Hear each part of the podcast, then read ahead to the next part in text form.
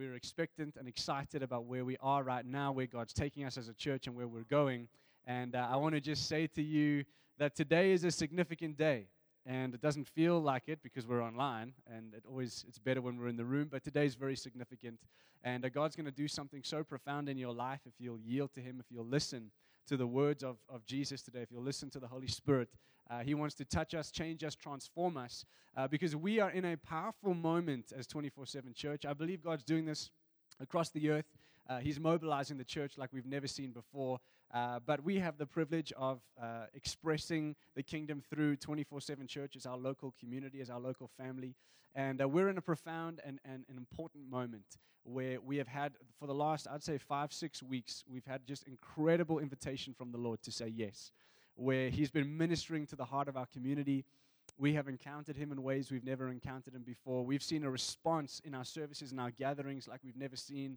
Uh, we've had such a powerful time uh, with guest speakers that have come in at the right moments for the right times. And, uh, and we are positioned right now for the glory of the Lord. And we've come to a day like today when the invitation and the response to that invitation gets tested.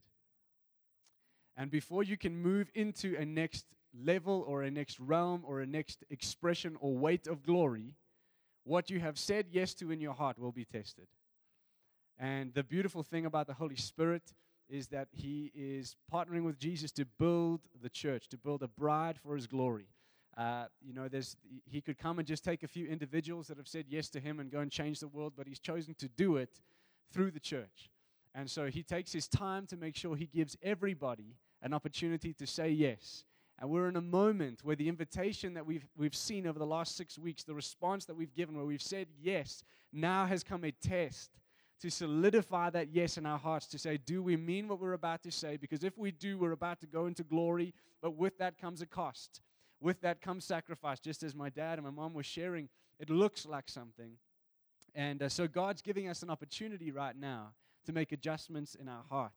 Uh, and, and that's a beautiful thing. I want to say this in Hebrews. I was reading this last night and I was so encouraged. Do you know that if we, if we do not allow ourselves to be disciplined by the Lord, we are illegitimate? But those who allow themselves to be corrected, to be disciplined, to be adjusted by the voice of God, those are legitimate sons and daughters of the kingdom. And so when we allow the Holy Spirit to do a work in our hearts, it's actually a beautiful thing. It's not something to cause us to, to be upset or offended. It's actually, if we are offended, it's only to be free. And so we want the Word of God and the Word of, of the Holy Spirit as He begins to minister the Word to us today. We want it to challenge us. We want it to convict us. We want it to correct us so that we can begin to walk in what God's called us to do. And so we're in this time and there's a couple scriptures I want to read today, um, but I want to just say, say this. We are coming to a moment and an expression and a, and a time in history where the church is going to require great courage. And uh, I could feel it in this moment, and there's the tension of, of when we decide to jump. And that's okay. Uh, God is so beautiful. He's so uh, pastoral and loving, and he, he comforts us in the midst of really uncomfortable situations. But the time is coming where the true church of Jesus Christ is going to make a stand. Where Isaiah 60 and the prophetic words that we love to sing about and pray and quote in our pre service uh, uh, prayer meetings or at our midweek prayer meetings arise and shine. The reality of words like that are coming now. And it's not because we are called as the people of God to be in any form of rebellion, because we are not. Uh, we are not a people of a rebellious movement that are trying to make a point or trying to rebel against our governments or anything like that. We're a people of honor. We love our governments. We pray for them. But we're a people of the kingdom of heaven, and every other throne is under his throne. Every other name is under his name. There is no such thing as operating in honor outside of honoring God first if we have to honor by actually coming against the kingdom of heaven, we are operating in dishonor because true honor can only come from submission to the king. And so I want to say to us that we're coming to a time where we're going to have to make a call. We're going to have to make a stand. And you might be hearing me today and you might be misunderstanding what I'm saying. I am not talking about rebellion, but I am talking about a time where the church comes into the eternal reality of who we are in Christ, where we begin to walk in the power of the gospel and where the demonstration and the signs and the wonders of the kingdom of heaven are so evident in our lives, in our community, as the church, wherever we are, in whatever city, And the kingdom of heaven will be advanced, it will be established, and nothing will stop God from doing what he wants to do. There's a narrative right now. I'm stealing that word from Damien. It was a great word earlier when he was praying. Narrative, and that's a key word. There's a narrative right now, and it's the, the, the narrative of the enemy. And it's that everything is shutting down, everything is stopping. Soon you won't be able to travel, you won't be able to go anywhere, you won't even be able to gather as the church, you won't be able to do any of this stuff. It's the narrative of the enemy, and we as the church are not called to believe that or even give it the slightest time of day. See, because the reality is that's what it looks like all around us. That's exactly what the enemy wants us to believe. That's the distraction that's screaming at us all the time. But the narrative of the kingdom of heaven is that he said the gospel will be preached to all creation and then the end will come. And there's still 3.2 billion people who don't know the name of Jesus. And, he, and God's chosen to co labor with His church to reach those people, which means the borders will be open, which means we will be going through the nations, which means we will be gathering as the church. We will be enthroning Jesus in our cities. And we will be seeing the kingdom of heaven and the family of God established in this city, in Johannesburg, in Gauteng, in South Africa, and to the ends of the earth. And so I don't really, I'm not, I'm not too concerned with how many people agree with that or not because it's the word. And so this is not me trying to win votes. I don't really care about your vote. I've, I've died and I've given myself to Jesus and I'm alive for his dream. And if you're watching this stream and you belong to 24 7 church, then you belong to a church that is fully given to the glory of God and the dream of his heart. And so we will devote our lives to enthroning him, to prioritizing his presence, and to taking the gospel to the ends of the earth. We will see the Great Commission fulfilled, and we will give our lives until that day is fulfilled. So I want to encourage you as the church. I want to share on something today that, that may challenge you, um, and it's a good thing. It's challenged me. Uh, on Friday night, I was just praying. We had to make the decision to, to go online, and, uh, and we were just navigating what that was going to look like. And as I was praying, I felt the Lord say, Con, I'm going to use this as a window. It's a moment. And this live stream that you're watching right now, whether you're watching live or you watch this later or whenever you watch this, it's a window. It's a moment. Because I'm telling you now, as the church, we are going to stop being so concerned with uh, being relevant, stop being so concerned with trying to make it easy for people to feel like they belong to something that they would throw under the bus tomorrow. We want to make sure, often as the church, that we make it so easy for people to attend, so easy for people to feel like they belong, so that we look successful. But the reality is, in the measure of the kingdom, there's no substance. Because in the measure of the kingdom, you're either alive in Christ or you're dead. And so, what, what we've found is we've been so after trying to make it comfortable and easy for people to say they belong to a family that really, they don't really even care. And so we're in this, this beautiful moment now, and this window, and today is that window where you are looking into the, the heart, the culture, the values, the vision, the moment that we are in right now as 24 7, and how we're going to go forward in the glory of the Lord. And I say this this morning with absolute humility because I know in and of myself I have nothing to give, nothing to offer, and I know uh, as a team and, and even the guys that are here in this room, we know that we are so dependent on the Lord to do what He's called us to do. We, we, we, claim, we claim no ability in and of ourselves. Uh, as 24 7 church, we don't believe that we've got something that others don't or that we're ahead in some way. No, we're just longing and aching to give everything to the Lord and to see His glory established on the earth. Really, we're just a group of lovesick, laid down, lovers in the dirt who just want to say yes to Jesus. But it means something, it looks like something.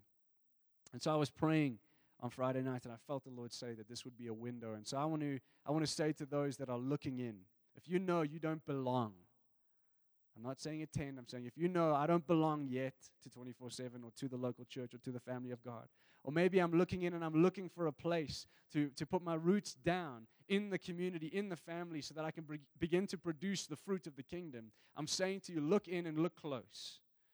Because I pray today that what you would see is not gifting, no man, no woman, no personality, not even an anointing on a specific life, but that you would see the King of glory. That as you hear the gospel preached today, that you would hear the heart of the Father wooing you and drawing you to his heart to say, Come into the kingdom, my beloved. That's the desire of our hearts today. This morning, I would like to, to talk. I'd like to talk about superficial versus supernatural. I want to talk about superficial Christianity versus supernatural Christianity. And I'd like to, to read to you the definition of superficial. Superficial means this appearing to be true or real only until examined more closely. It's a lack of depth, a lack of character, a lack of truth. It's surface level. And I believe there's an invitation from the Lord to the church to come out of superficial Christianity and into supernatural Christianity. See, superficial Christianity looks like this. You might find that you agree with Christian virtues. You might find that you even enjoy and agree with the Christian way. But your life has no Christian impact because you're not given to Christ.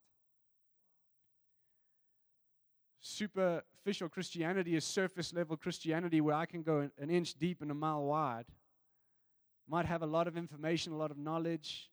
I might be able to, to quote scriptures, attend services, but my life is not given to Christ. And it's why we don't see the supernatural depth of our Christian life. Because in order to have that depth, we have to die. In order to live in the supernatural, we have to be fully given to the Lamb. When I was looking this up, I, I, I did some research and I found some disturbing statistics for the Western church, for the Western expression of the church. Uh, and it, it was this that, you know, if you were to, if I was to take everybody listening to the sermon right now, and I was to ask you to repeat what I've just said to you, at least half the congregation would not be able to write down what I've just said.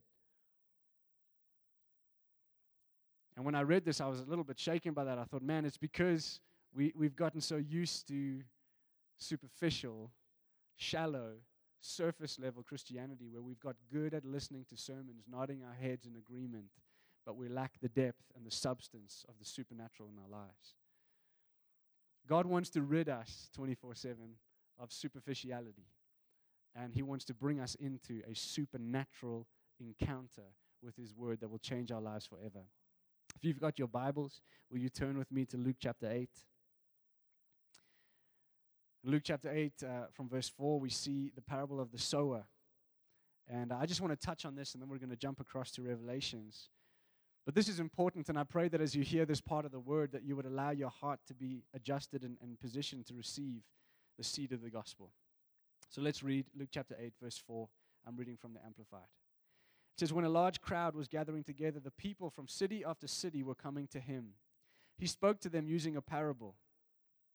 The sower went out to sow his seed, and as he sowed, some fell beside the road, and it was trampled underfoot. And the birds of the sky ate it up. And some seed fell on shallow soil, covering the rocks, and as soon as it sprouted, it withered away, because it had no moisture. Other seed fell among the thorns, and the thorns grew up with it and choked it out. And some fell into good soil and grew up and produced a crop a hundred times as great. As he said these things, he called out, He who has ears to hear, let him hear and heed my words. Let's just jump down to verse 11. This is where he explains it. Now, the meaning of this parable is this the seed is the word of God concerning eternal salvation. Let me just pause there. The word of God, the message of the gospel, it's concerning eternal salvation. It's not a motivational, feel good preach or sermon that we're talking about. We're talking about eternal salvation, the message of the gospel, the word of God. It says, Those beside the road are the people who have heard and then the devil comes and takes the message of God away from their hearts so that they will not believe in him as the Messiah and be saved. This is what happens when the gospel is preached to people that are lost and stuck in darkness and have not got ears to hear, and the devil robs them of receiving that word. Verse 13 Those on the rocky soil are the people who, when they hear, receive and welcome the word with joy, but these have no firmly grounded root, superficial. These are people with a little bit of soil, but it's real shallow. There's no depth. They receive and welcome the word with joy in the moment. Listen to this. It says they believe for a while, and in a time of trial and temptation, they fall away from me and abandon their faith.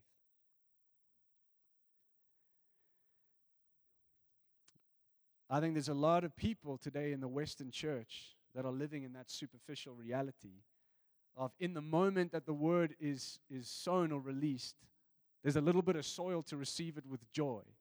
But the moment that it's examined, looked at a little more closely, tested, where there's trial, testing, or tribulation, suddenly there's no depth to be rooted and grounded and produce fruit. Uh, fruit. And so they fall away, and it says they abandon their faith. Verse 14 The seed which fell among the thorns, these are the ones who have heard, but as they go on their way, they are suffocated with the anxieties and riches and pleasures of this life, and they bring no fruit to maturity. There's so many people in the church today that are frustrated with their current condition, but don't have the courage to die to this world. There are so many people that listen to the word on a Sunday and are stirred and hungry and go, Man, I love this, I want that, but I'm not prepared to let my worldly life, these worldly things, things that have defined and shaped my existence to this point, I'm not prepared to let them die. And so, what you see is Christians who are dead inside because Monday to Saturday speaks louder than what they receive on a Sunday, and they're not prepared to allow the other stuff to die. See, we have this idea that if we were to die to those things, that we wouldn't have anything. The reality is, if we possess God, we have all that we need anyway. And in order to have to be entrusted with things to steward well while we're here on the earth, we first need to forsake them. You can be trusted with nothing that you aren't able to forsake.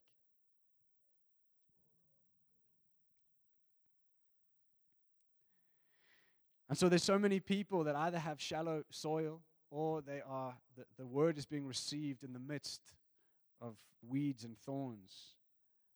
And it says here that it suffocates them. How many of, of the church today are feeling suffocated by the anxieties and the riches and pleasures of this life? The very things that we are living for.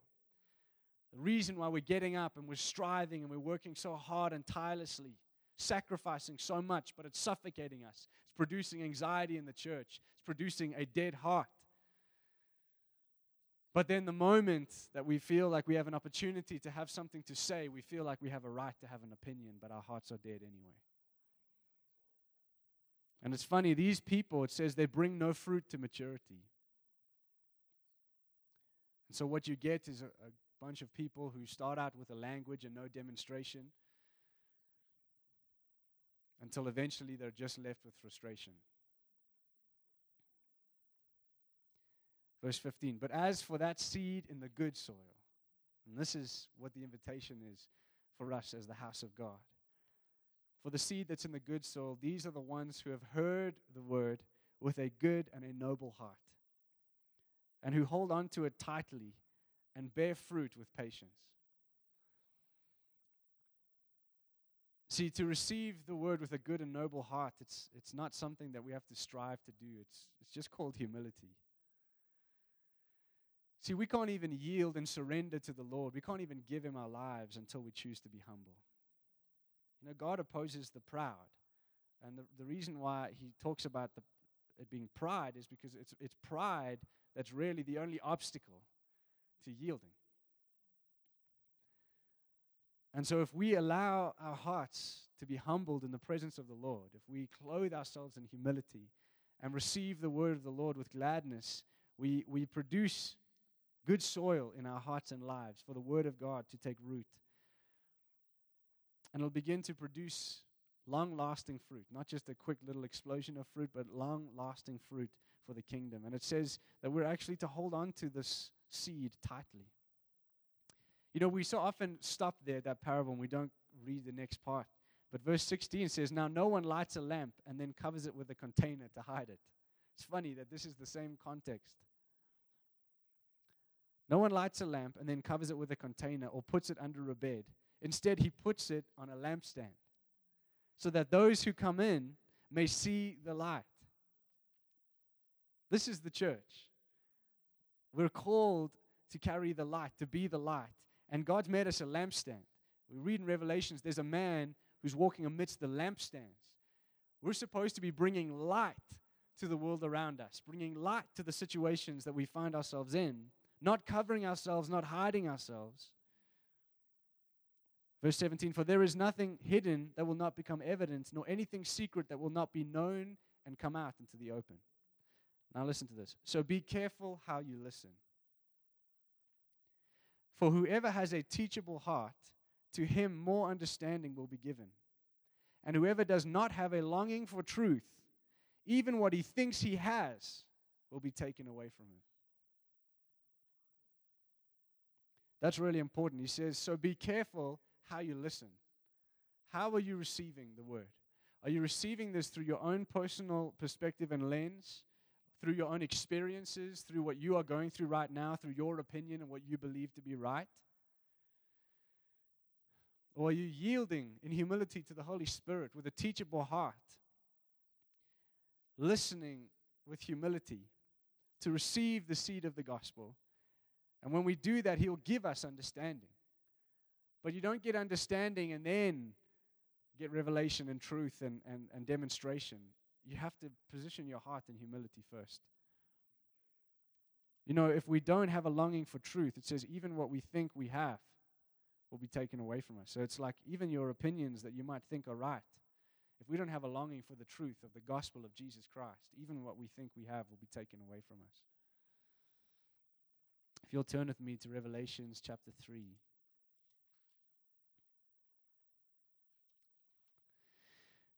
In Revelations chapter 3, verse 14, we see the letter or the message to the church in Laodicea.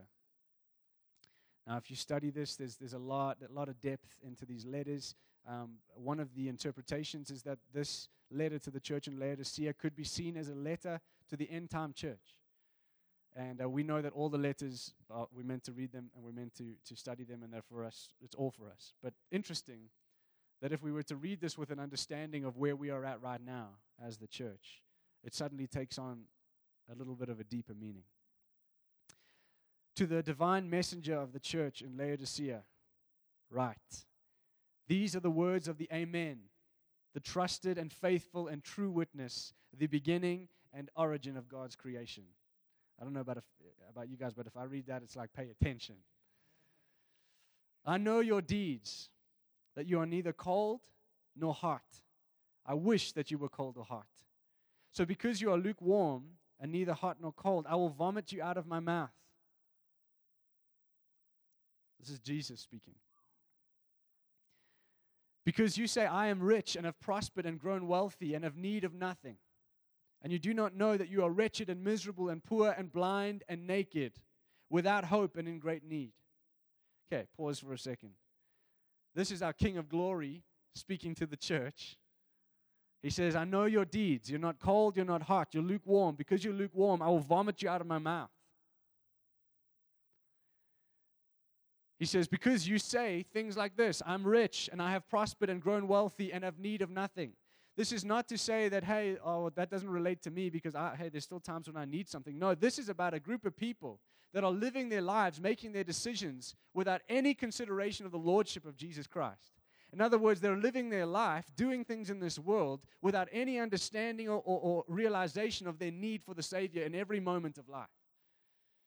This is, this is a group of people that have stepped out of the lordship of Jesus Christ and have operated in a selfish nature. And he says, You don't realize that even though you have all this material stuff, that you're actually, he says, wretched, miserable, poor, blind, and naked. And then verse 18, this is so profound. He says, I counsel you. Now, this is Jesus speaking to the church, speaking into a current context and situation. And he says, I counsel you to buy from me gold that has been heated red hot and refined by fire, so that you may become truly rich. This is not an earthly riches. This is not an earthly material thing. This is eternal. He's counseling the church right now. He's saying, I counsel you, my beloved, to buy from me gold. How do you buy it? it it's, it's like the, the Matthew 25, the, the virgins with the oil. It's devotion. It's pursuing the Lord. It's seeking the Lord. It's the oil of worship. Are we, are we ready and expectant for Him? It's gold that has been heated red hot. This is fiery gold. And it's refined by fire so that we may become truly rich. He says also that we would have white clothes representing his righteousness to clothe yourself so that the shame of your nakedness will not be seen. He wants us clothed in his righteousness. And then he says, and healing salve to put on your eyes so that you may see. God wants to give us gold, eternal riches. It's the, it's the, it's the, the gold that's that heated red hot and refined by fire. He wants to clothe us in his righteousness. And he wants to put healing salve on our eyes so that we have the vision of eternity. See, if you take those three things, if we begin to operate just in those three things, we'll look very different than what we think. Then he says this Those whom I dearly and tenderly love, I rebuke and discipline. So be enthusiastic and repent.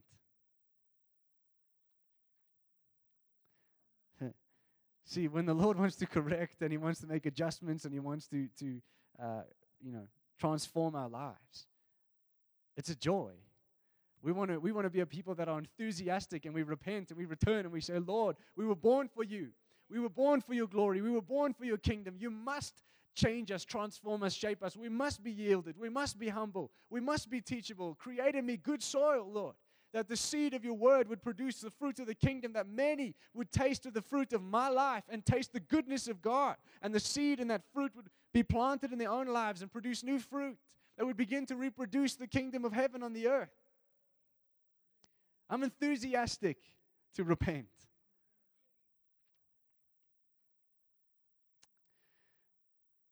Verse 20, this is powerful. I, I, the Amplified adds this, and it's so, it's so important because when you study this, you realize this is actually how it's meant to be read. It says, Behold, I stand at the door of the church and continually knock. See, we've read this and we think we're just talking about someone's heart. You know, Jesus at your heart, and he's knocking on your heart, saying, Hey, when are you going to uh, open? No, no. Uh, when it comes to your heart, die and live in Christ. It's not a, it's not a well, um, I get to choose and you, you, let me just see when I get to open the door. That's not how it works with our heart. He's not, there's not a, a door there that he waits and he comes and visits your heart. You either die and you're in Christ or you're not. But here he's talking about the church. He says, Behold, I stand at the door of the church and I continually knock. If, if anyone hears my voice and opens the door, I will come in and eat with him and he with me. This is powerful. Firstly, this is scary because it's saying that the church can close the door on Jesus. And I think we do that sometimes. Globally, I think sometimes we close the door on the face of Jesus and we forget that He's the reason for our existence. He's the man amongst the lampstands. Without Him, we don't even have light. But He stands at the door and He continually knocks and He says, Anyone who hears my voice and opens the door, I'll come in and eat with you. I'll come in and have covenant with you. I'll come in and have fellowship with you. We'll be one together. This is the invitation to the church in this moment, in this hour right now. Is he saying, I know it's getting intense.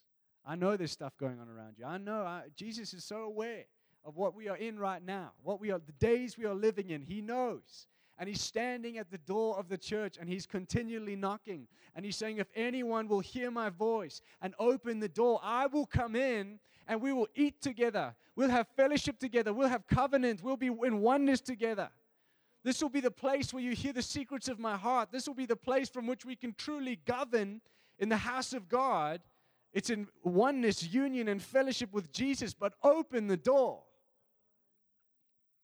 He who overcomes the world through believing that Jesus is the Son of God, I will grant to him the privilege to sit beside me on my throne, as I also overcame and sat down beside my Father on his throne. We've got this understanding that it's like because I said some prayer, I'm seated at the right hand of God.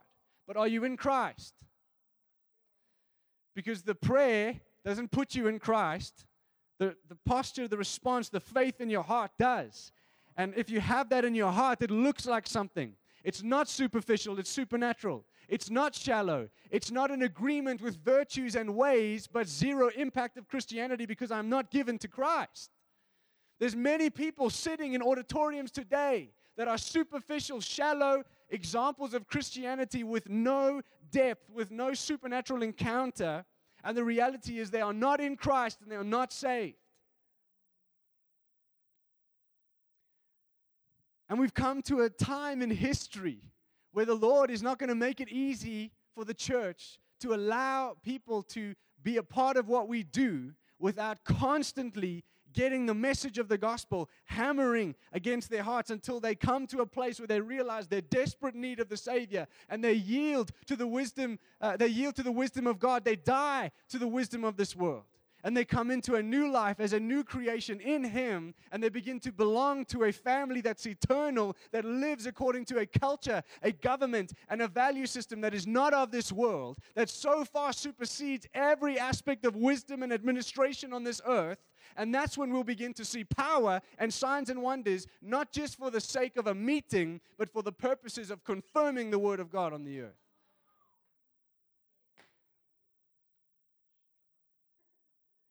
See, it's when we open the door, when we listen to his voice, we have union and fellowship and oneness with him. And when we as the church corporately respond to the man amongst the lampstands, then we sit in him at the right hand of the Father and we administer and demonstrate and facilitate the victory that Jesus paid for. I want to say it like this. I won't say the, the word because you never know these days. But there's a virus on the earth that has built itself a kingdom. It has a culture, it has its own form of government, and it's dictating to society how we live our lives. And it's the strategy, the narrative, and the plan of the enemy, and it's an attempt to slow down what God is doing on the earth because he can't stop it. So it's an attempt to slow it down. But I want to make this clear there's not two kingdoms at war with each other. This is not the kingdom of darkness against the kingdom of light. There's a kingdom of rebellion and there's a kingdom of victory. And victory is going to happen regardless of rebellion. It's just to make sure that we don't start operating in, in, a, in the, this kingdom of darkness and partnering with darkness when we're called to walk in light. And so I want to encourage you that this is not a fight we've won. But what we are called to do is make sure we understand that we've won and that we administrate the victory of the cross on the earth. That's why this virus will not stop us. And it's why we need to, to get this gold, this burning, red hot gold refined by fire that's eternal. Because the reality is, with this kingdom of darkness has come. What's a nice way of saying this? Stupidity across people that we've never seen before. And we've become arrogant in the stupidity.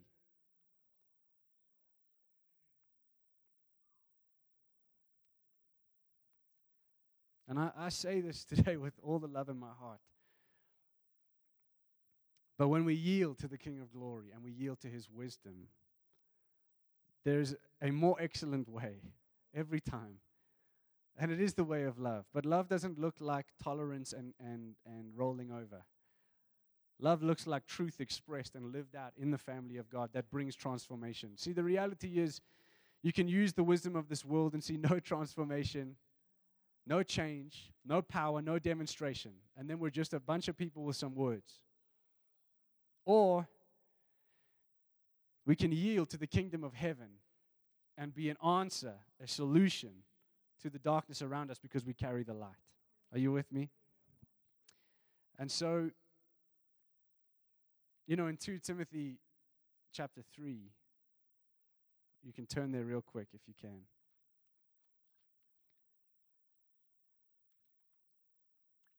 2 Timothy chapter 3, just real quick, it describes some things that we often read and we think, yeah, that's right, society is going to get real crazy. But we don't understand that when Paul writes this, he's talking about this happening in the church. He says, But understand this, 2 Timothy 3, verse 1. But understand this that in the last days, dangerous times of great stress and trouble will come, difficult days that will be hard to bear. For people will be lovers of self, narcissistic, self focused, lovers of money, impelled by greed, boastful, arrogant, revilers, disobedient to parents, ungrateful, unholy, and profane. And they will be unloving, irreconcilable, malicious gossips, devoid of self control, brutal, haters of good, traitors, reckless, conceited, lovers of sensual pleasure rather than lovers of God, holding to a form of outward godliness, although they have denied its power. Listen to this. Amplified says it like this For their conduct nullifies their claim of faith. And Paul says, avoid such people and keep far away from them. I'm sorry, why are we as the church trying to make it easy for these people to find a place in the church? Rather than actually just all of us humbly coming before the Lord, saying, Lord, we want to be obedient to you. We all know this is not about anyone being better than anyone else. This is about simple obedience to the Lord. Lord, have my heart. You must have all of me. I want to follow you to the ends of the earth. I don't want any of this in my life. I want to be yours. And if I do that, I'll walk in an authentic expression of the gospel, true power, where there'll be true signs of one, signs and wonders, and the church will advance in purity. See, so often we we so want purity of His presence, we so want to see the church mature and go into what we're called to, but we're, we're, we're accepting and tolerating the ways of this world in the house.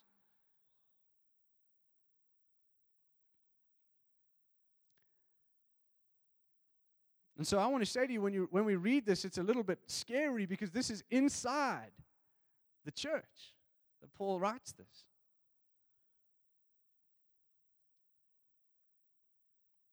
See, I read this and I go, Lord, I don't even, I get nervous because there's a long list here. I guarantee to find one or two of these things in my life. So what do I do? I enthusiastically repent. And I return back to the gospel and I say, Lord, again and again and again, I need you to minister the government of your glory. I yield. My tiny, puny brain does not have the capacity to figure all of this out. But I must position my heart in humility to be teachable, to receive the gospel, to receive the seed of the word of God so that I can be changed and transformed. The, the transforming power of the gospel has nothing to do with your ability, it's just your yieldedness. It's just dying to yourself, giving your life to Jesus, and allowing Him to change you and transform you. He will do it. He is faithful, He's true, He's the only one who can do it anyway. He wouldn't pay the price that he paid on the cross only to make it difficult for you to live the Christian life. He's given you the Holy Spirit. He's given the church the Holy Spirit. He is the head of this body. He is the great shepherd. He is the greatest leader. His leadership is perfect. If he has ordained and put shepherds and leaders in the church, it's because he put them there. And his leadership is perfect, which means he trusts his relationship with them to lead the church. He's bringing back government. He's bringing back the order of his presence, the, the, the government of his glory in the church again. And we're going to talk about that over the next couple of weeks. But what, I'm, what I want to communicate today is superficiality is being driven out of the church. You will see a separation between the, the true church, the bride of Christ, and the apostate church. Because we know that before Jesus returns, there will be apostasy in the church, there'll be a great falling away from the faith. And I want to encourage you with all the love in my heart as a shepherd in this house. And I want to say, I feel responsible to make sure we preach the gospel in truth. That it's difficult to preach messages so straight and so direct because you have deep love and desire actually for, for the people that we lead.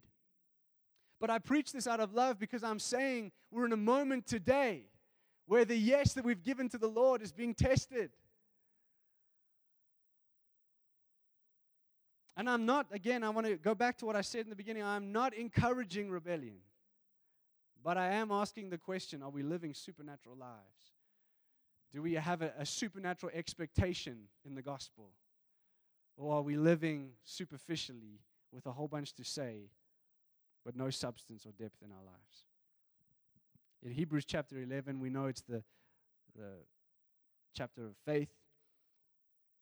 But I find it incredible that these are people who didn't even enter into the promise that we are walking in today. But listen to what faith does. Chapter 11, verse 32. And what more shall I say? For time will fail me if I tell of Gideon, Barak, Samson, Jephthah, of David and Samuel and the prophets who by faith, that is, with an enduring trust in God and his promises, they subdued kingdoms, they administered justice, they obtained promised blessings, they closed the mouths of lions, they extinguished the power of raging fire, they escaped the edge of the sword, out of weakness were made strong, became mighty and unbeatable in, in battle, putting enemy forces to flight. Women received back their dead by resurrection, and others were tortured to death. Refusing to accept release, offered on the condition of denying their faith so that they would be resurrected to a better life. And others experienced the trial of mocking and scourging amid torture, and even chains and imprisonment. They were stoned to death, they were sawn in two. They were lured with tempting offers to renounce their faith. They were put to death by the sword. They went about wrapped in the skins of sheep and goats, utterly destitute, oppressed, cruelly treated, people of whom the world was not worthy. Wandering in deserts and mountains and living in caves and holes in the ground. And all of these, though they gained divine approval through their faith, did not receive the fulfillment of what was promised. Why? Because God had us in mind and had something better for us, so that these men and women of authentic faith would not be made perfect apart from us. If this is what happened, if this is what faith does in a people that don't even have the fulfillment of the promise of the Holy Spirit inside of us,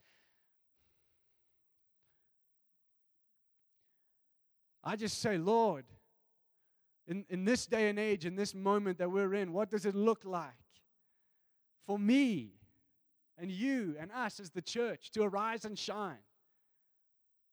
Are we rolling over too quickly? Are we bowing to another God? Or are we staying devoted to our King of glory, no matter the price, no matter the cost, no matter what comes? Are we allowing the Holy Spirit to rid us of superficiality, shallowness? And are we coming into the supernatural reality of the gospel, the eternal reality of who Christ is in us? chapter 12, and this is where I'll end. It says, Therefore, since we are surrounded by so great a cloud of witnesses, stripping off every unnecessary weight and the sin which so easily and cleverly entangles us, let us run with endurance and active persistence the race that is set before us. Looking away from all that will distract us and focusing our eyes on Jesus, who is the author and the perfecter of our faith, the first incentive for our belief, and the one who brings our faith to maturity, who for the joy of accomplishing the goal set before him endured the cross, disregarding the shame, and he sat down at the right hand of the throne of God, revealing his deity, his authority, and the completion of his work. So just consider and meditate on him who endured from sinners such bitter hostility against himself. Consider all this in comparison with your trials so that you will not grow weary and lose heart. What I'm praying will be received today from this message for my own life. I always preach to myself before I'm preaching to anyone else. It's probably why I get so intense. But I, my prayer is that God rid us of superficial Christianity, rid us, make it so difficult, make it impossible for anyone to belong to the church, the family of God, and live superficially. But Lord, make us a supernatural people. See, here's the thing about being supernatural you can't do it, it has to be the Spirit of God. So I want to invite you right now in your homes to repent. And I don't mean that out of guilt, shame, and condemnation. I mean it with all the enthusiasm and the joy that I have inside of me. I want to say we have a moment right now as the church to respond to the Lord to say, Lord, we recognize that this is a test, a trial, in a moment of, of saying yes to the Lord, where He's saying, Did you mean what you said? God will not be mocked. You know, we don't do what we do to pull off successful services. We're here for the kingdom of heaven being established on the earth. And so we're coming to a time, we're going forward like we've never gone forward before. We are going to go after the presence of God like we've never gone after His presence before. We're going to enthrone Him, we're going to worship Him, we're going to love Him. We're going to yield and die to ourselves again and again and again. And we're going to get filled daily by His presence, filled daily by the Holy Spirit. And we're going to yield our own dreams, our own goals, our own aspirations. We're going to die to those things, and we're going to be possessed by the dream of God. We're going to be filled by the vision of heaven. We're going to be totally clothed in the Holy Spirit in this moment to do what He's called us to do. And we will preach the gospel unashamedly, and we will see many people come out of the kingdom of darkness into the kingdom of light. And we will preach the gospel unashamedly in this city, in this nation, and to the ends of the earth. And we will preach the gospel where it has never been heard before. And we will train and we will equip and we will send forth missionaries and we will pray and we will pray and we will pray and we will pray and we will not stop we will not shrink back we will not look to the right or to the left we will keep our eyes fixed on jesus he is the king of glory he's the author he's the beginning of our faith but he's also the finisher and the perfecter of who we are so we're going from glory to glory in christ we are yielded to him surrendered to him his lordship he's the head of this body and we will follow no other. We will follow no other. Our Lamb has conquered, and we will follow him. And so I'm inviting you 24 7. I pray wherever you are, stand with me now. And we say, Lord, come and strengthen your church. Minister courage to your bride, that we will follow you and no one else, that we will not yield to fear. We will not bow to any foreign God. We will not yield to any kingdom of darkness, but we are children of the light,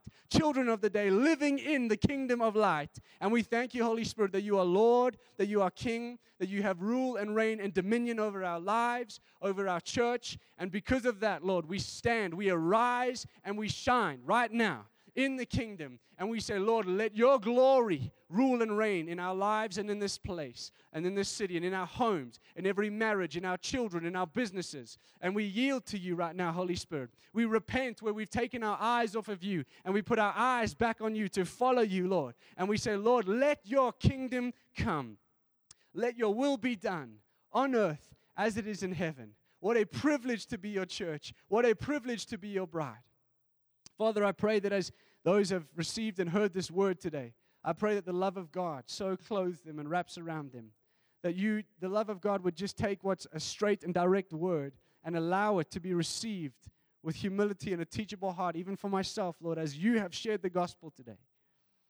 Father, I pray that the seed of, of the Word of God produces fruit in my life, in our lives. And that in a moment like this, we would position our lives in the hand of God to be the pen that He writes His story with. That people will look back at this time, and eternity will remember this time as a defining shift right before the return of Jesus, where the bride consecrated herself for His glory. Father, I thank you that there would be no guilt, shame, or condemnation attached to this word, but only true repentance and transformation. And that we would come into the gospel of the kingdom of Jesus Christ.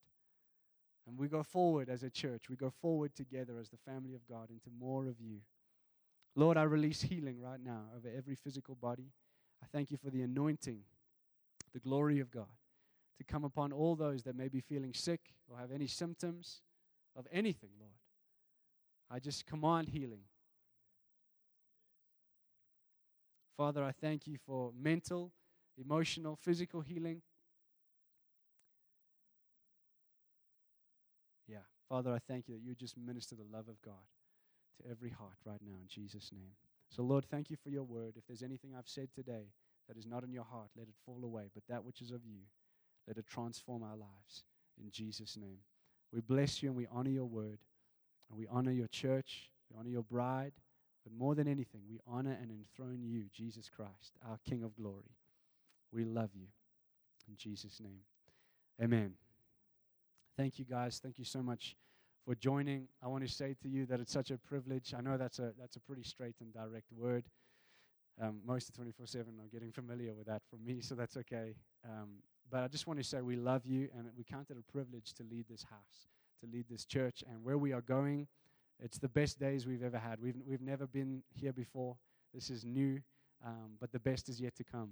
And so I'm excited to run with faithful sons and daughters into the full expression of what God has for His church. There is work to be done in the kingdom. And so I want to say to you get ready, get prayed up, get fired up, seek the Lord, pursue Him, and let's run together into the more uh, it's such a privilege, and we look forward to it. So we'll see you on all our Zoom meetings in the week and for our, our in person gathering uh, on Sunday. Uh, but we love you so much. Have an awesome rest of the day, and we'll see you soon.